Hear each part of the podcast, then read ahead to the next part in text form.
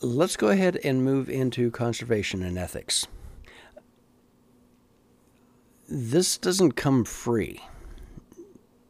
There's a lot that goes into the sport of fishing. We first have to ask why do we have DNR and game wardens and fisheries and all the other stuff that's that's kind of wrapped up into this. Um, well, there's there's four good answers. Uh, one is the to protect the natural environment, and to create uh, you know recreation opportunities. Um, a real big general protect the public health, and one that I am particularly um, uh, concerned with is provide for prosperity. This stuff doesn't happen by accident, it doesn't happen naturally. This is something that we manage. And if we manage it well, it becomes a real gem and a real diamond. Let's take a look at history of wildlife in uh, in Indiana. Uh, Indiana became a state in um, 1816. Uh, we had a population of around 140,000. That's Bloomington on a football weekend when we're playing Ohio State. Um, not that many people. Uh, we had about 19 million acres of forested land. You, they said that a squirrel could um, leave a tree in Boston and hop from tree to tree until the Mississippi River. Well, that in certain places they could do that. In southern Indiana, they, they certainly could.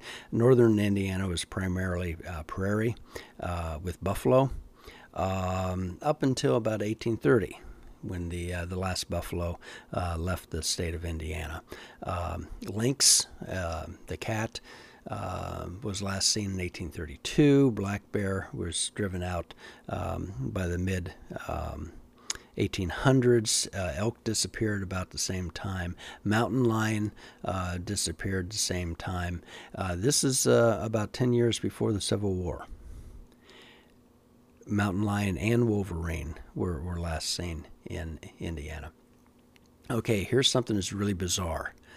I know that a lot of you will not believe this white-tailed deer was last seen in, in Indiana in 1893.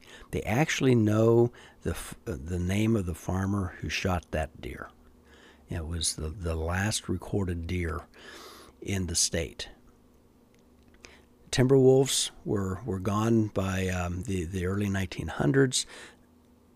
by 1915, we had gone from 19 million acres of forested land down to 1.5 million acres.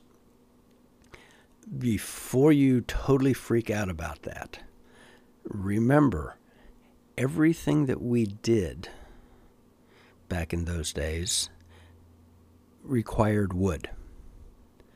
Transportation required wood. Your buggies, your wagons were made out of wood. We didn't have steel to make steel wagons, they were made from wood. Um, you like butter on your bread? That butter was made in a butter churn that was made of wood. You liked bread. That bread was mixed in a bread bowl that was made of wood, that was rolled out on a breadboard that was made of wood. When you got tired, you sat down in a chair that was made of wood. You ate at a table that was made of wood. In a house that was made of wood. You cooked over a fire that was made of wood. So you kind of get the picture here. We used wood for everything. And so it's no surprise that, you know, in a hundred years, we had used up most of our wood supply. And it's not just Indiana, this is the entire U.S. Um, so at the start of the First World War, mm, there were not that many trees in the United States, uh, uh, particularly in, in Indiana. Um, porcupine um, uh, disappeared. Um, First World War. Uh, prairie chicken was last seen in uh, 1972. I have no idea what a prairie chicken is. Um, not all is lost. This is where the public and government intervention comes in, uh, primarily in the form of Department of Natural Resources. That today, with a population of around um, 6.6 million people, we have white-tailed deer everywhere. They were originally uh, introduced in uh, 1934. Uh, this was during the uh, the uh, Great Depression, and we imported uh, 296 deer, I believe, from Wisconsin. And you can see the results right now. You probably saw a deer on campus um, this week. I mean, they're they're just literally everywhere. Um, turkeys were reintroduced in the 1950s. Uh, river otter uh, introduced in uh, the 1990s. Um, I, I, know a couple people who are involved in that project. Uh, incredibly successful project. Um, right now, the DNR is trying to figure out how to introduce a river otter trapping season because they have too many freaking otters. Uh, these guys have reproduced very, very well, and they are starting to do some damage. Any property owner who out in the country who has a small lake that they have spent several hundred dollars stocking with fish the last thing they want to see is a river otter because you never see one river otter you'll see an entire colony of otters and otters are very opportun- opportunistic eaters and they will literally stay in one particular place until the food is gone. So if you have a nice two acre pond, you know, with hundreds of fish in it, they will sit there and they will stay and eat until there are literally no more fish in those waters. Then they'll leave. So this has become a, um, a real problem for some property owners. Uh, black bear, uh, we have a, a, male down near Camp Atterbury. Um, that was uh, has been seen since um, uh, 2015. There's rumors that he found a um, uh, a, mate. Um, don't know. We may um, we we may see you know we may see a lot more black bears. Um, there's been rumors of a mountain lion for decades around Bloomington.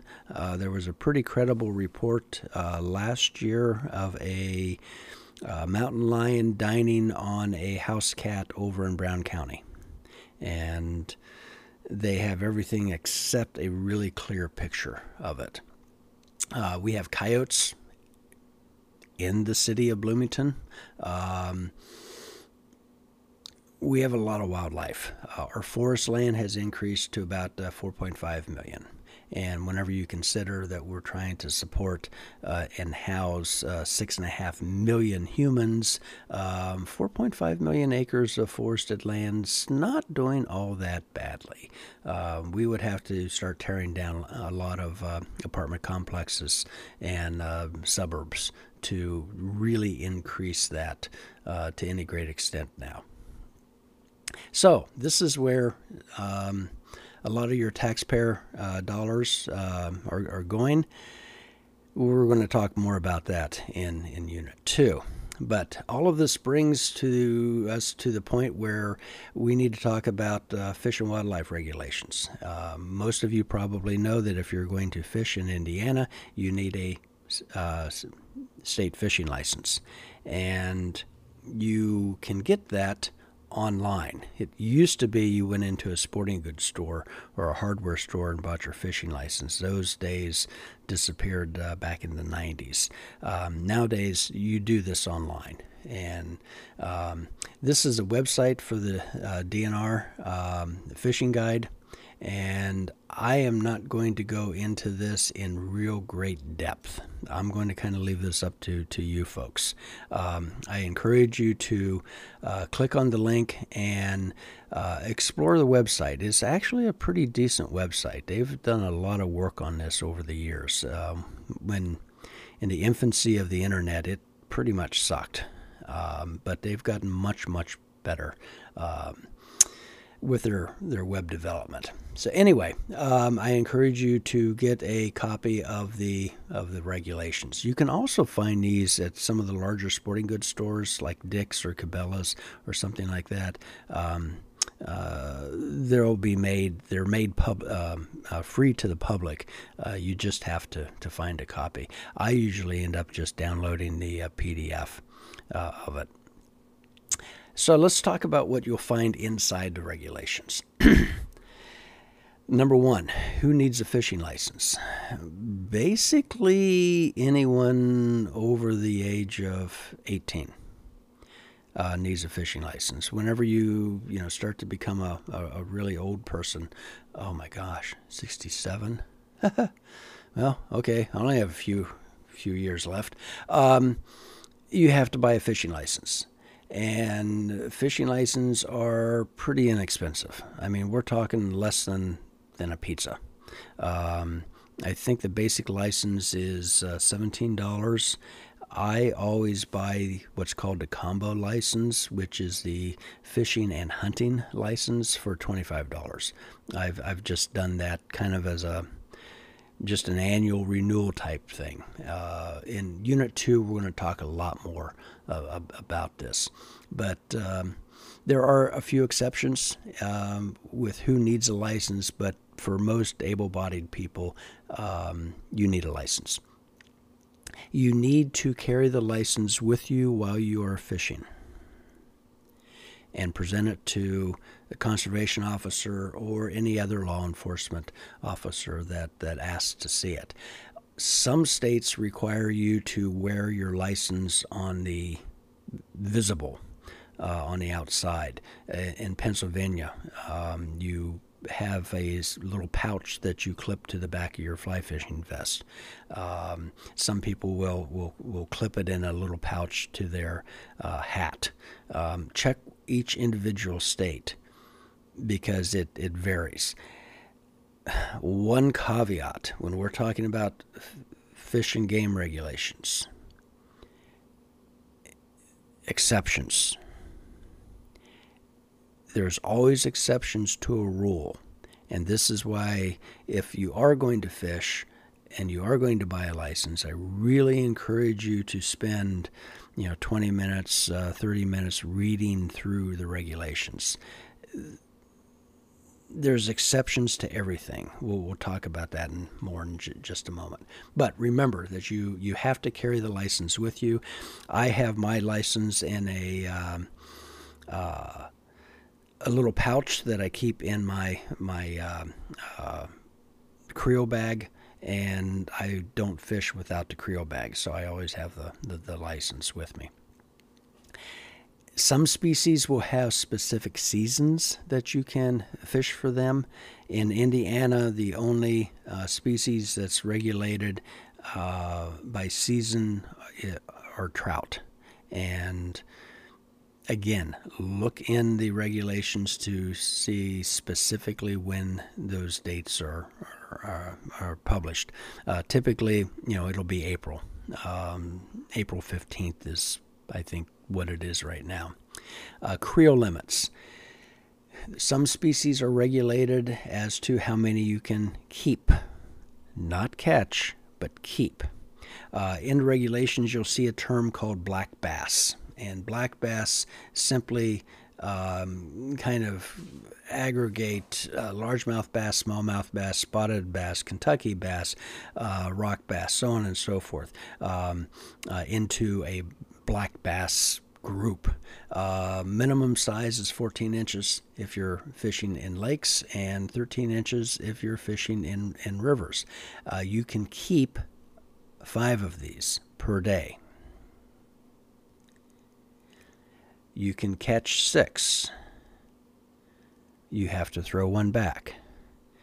and pay attention to this because if a conservation officer um, uh, peers into the back of your pickup truck and you've got a bucket, um, five gallon bucket there, and there are, are nine tail fins sticking out, and you're the only one fishing, there's going to be a problem. Um, bluegill, there are no general um, creel limits. Uh, you can catch as many as you want. Um, red ear, there's there's 25. Uh, striped bass, uh, two, uh, no size limit. This is where the exceptions come in. Check the regulations. Also, check the particular body of water that you're fishing. Very often, you will see signs posted that in this lake you cannot keep any catfish in this lake, you can only keep largemouth bass between 12 and 15 inches. That's called a slot limit. Um, it gets pretty nuanced, and so you really kind of have to, to pay attention here. Um, I don't want to to impart any fear. Um, in anyone about fishing and getting caught by the conservation officer, you know, for, for a violation. Generally, these guys and, and gals are, are very cool. Um, their one of their primary jobs is education. And if you have some minor infraction, you're not going to be put in jail. Um, they'll probably just, you know, explain the regulations to you and ask you not to do that again. In the very worst case, they might give you a citation. Um, sometimes it could in, have a, a, small fee attached to it, uh, but it's absolutely nothing to freak out about. Um, we'll talk more about conservation officers in, uh, in, in Unit 2.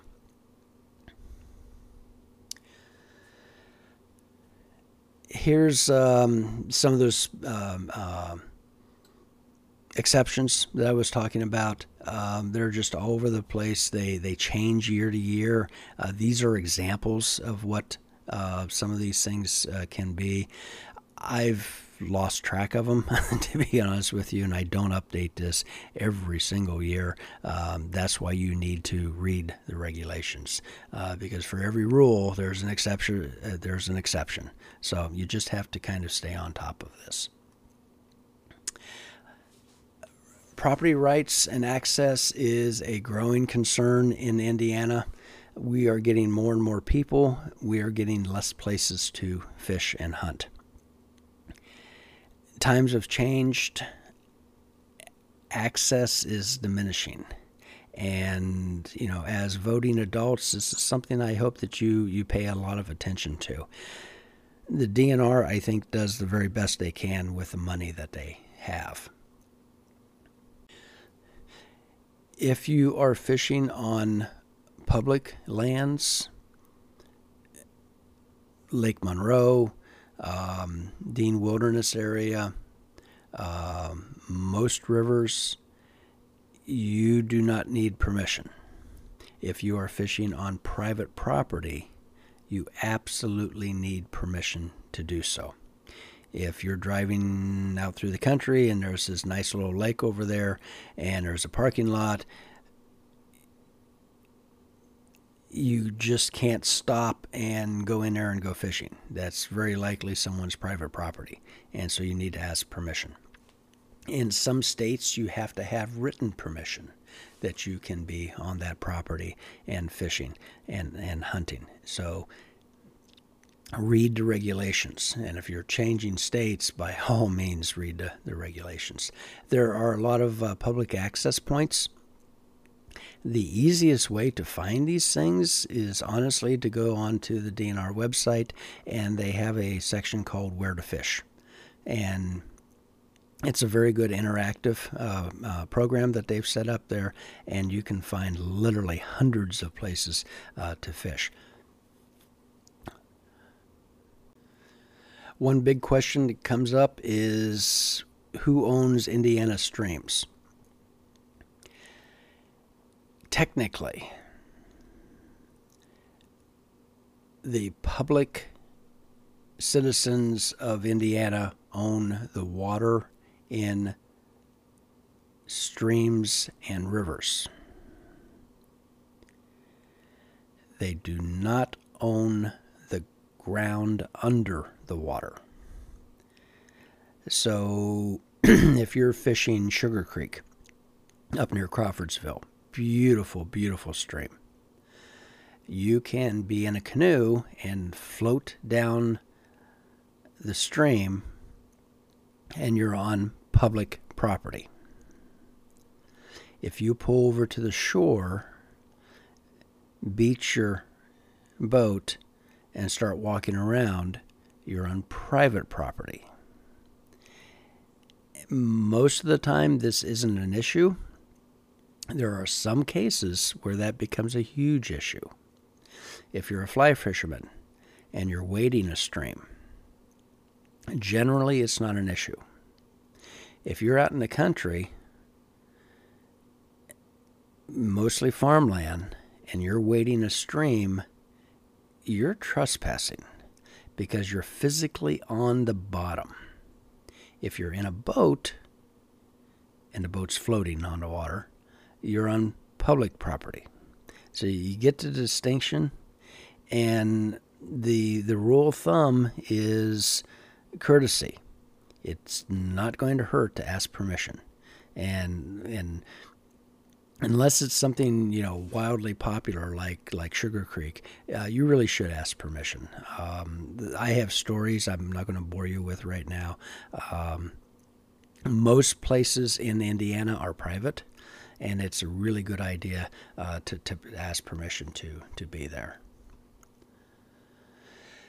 Uh, shoreline etiquette um, number one, have a license. Um, make sure you have permission to, to be where you are. If you're going down to Lake Monroe or out to um, uh, Yellowwood, those are public lands, so you, you don't need uh, permission. Uh, park in designated areas, please, please, please do that. And don't be a um, a butthead about this. Don't block people in or be stupid. Um, just be a nice person. I mean, be nice to people. Um, most fishermen I've come across are just super nice people. Every now and then you'll you'll get somebody who's having a really bad day.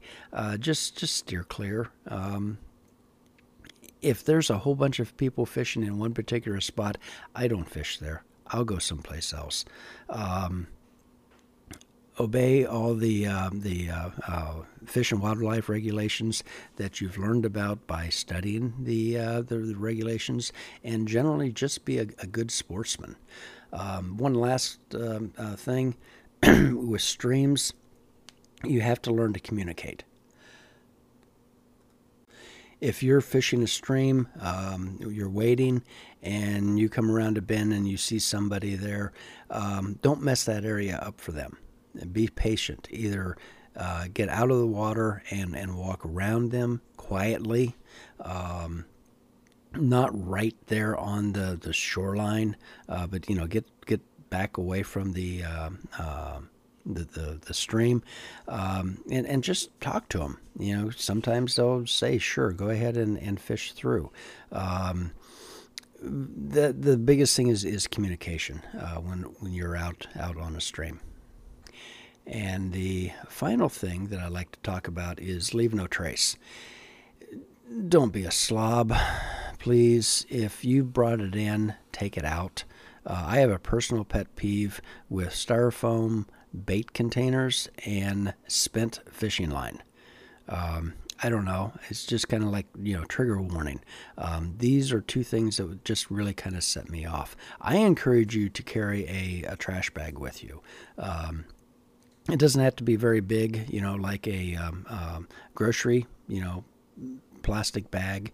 Um, d- doesn't take up very much space. Uh, you can throw them in your in your creel or your tackle box or your pocket, and you see some trash, just pick it up and, and, and take it out and, and dispose of it properly. Um, Leave No Trace is a program that was developed back during the, the 70s. when we were starting to see some real impact, negative impact on uh, uh, outdoor use. And it's just a kind of a philosophy of how to enjoy the natural resources without damaging it. If you want more information, there's a website right here uh, that you can can visit.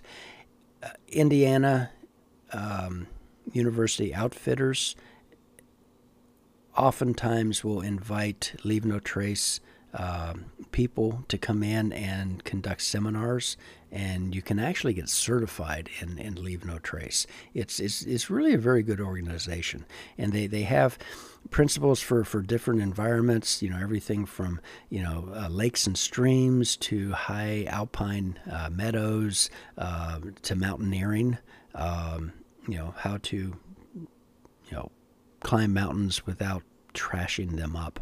Um, so if you're interested, please check that out. Uh, otherwise, we're going to close this um, um, this lesson, and we will jump into fishing tackle in the next lesson. Hope everyone has a wonderful week and stay safe.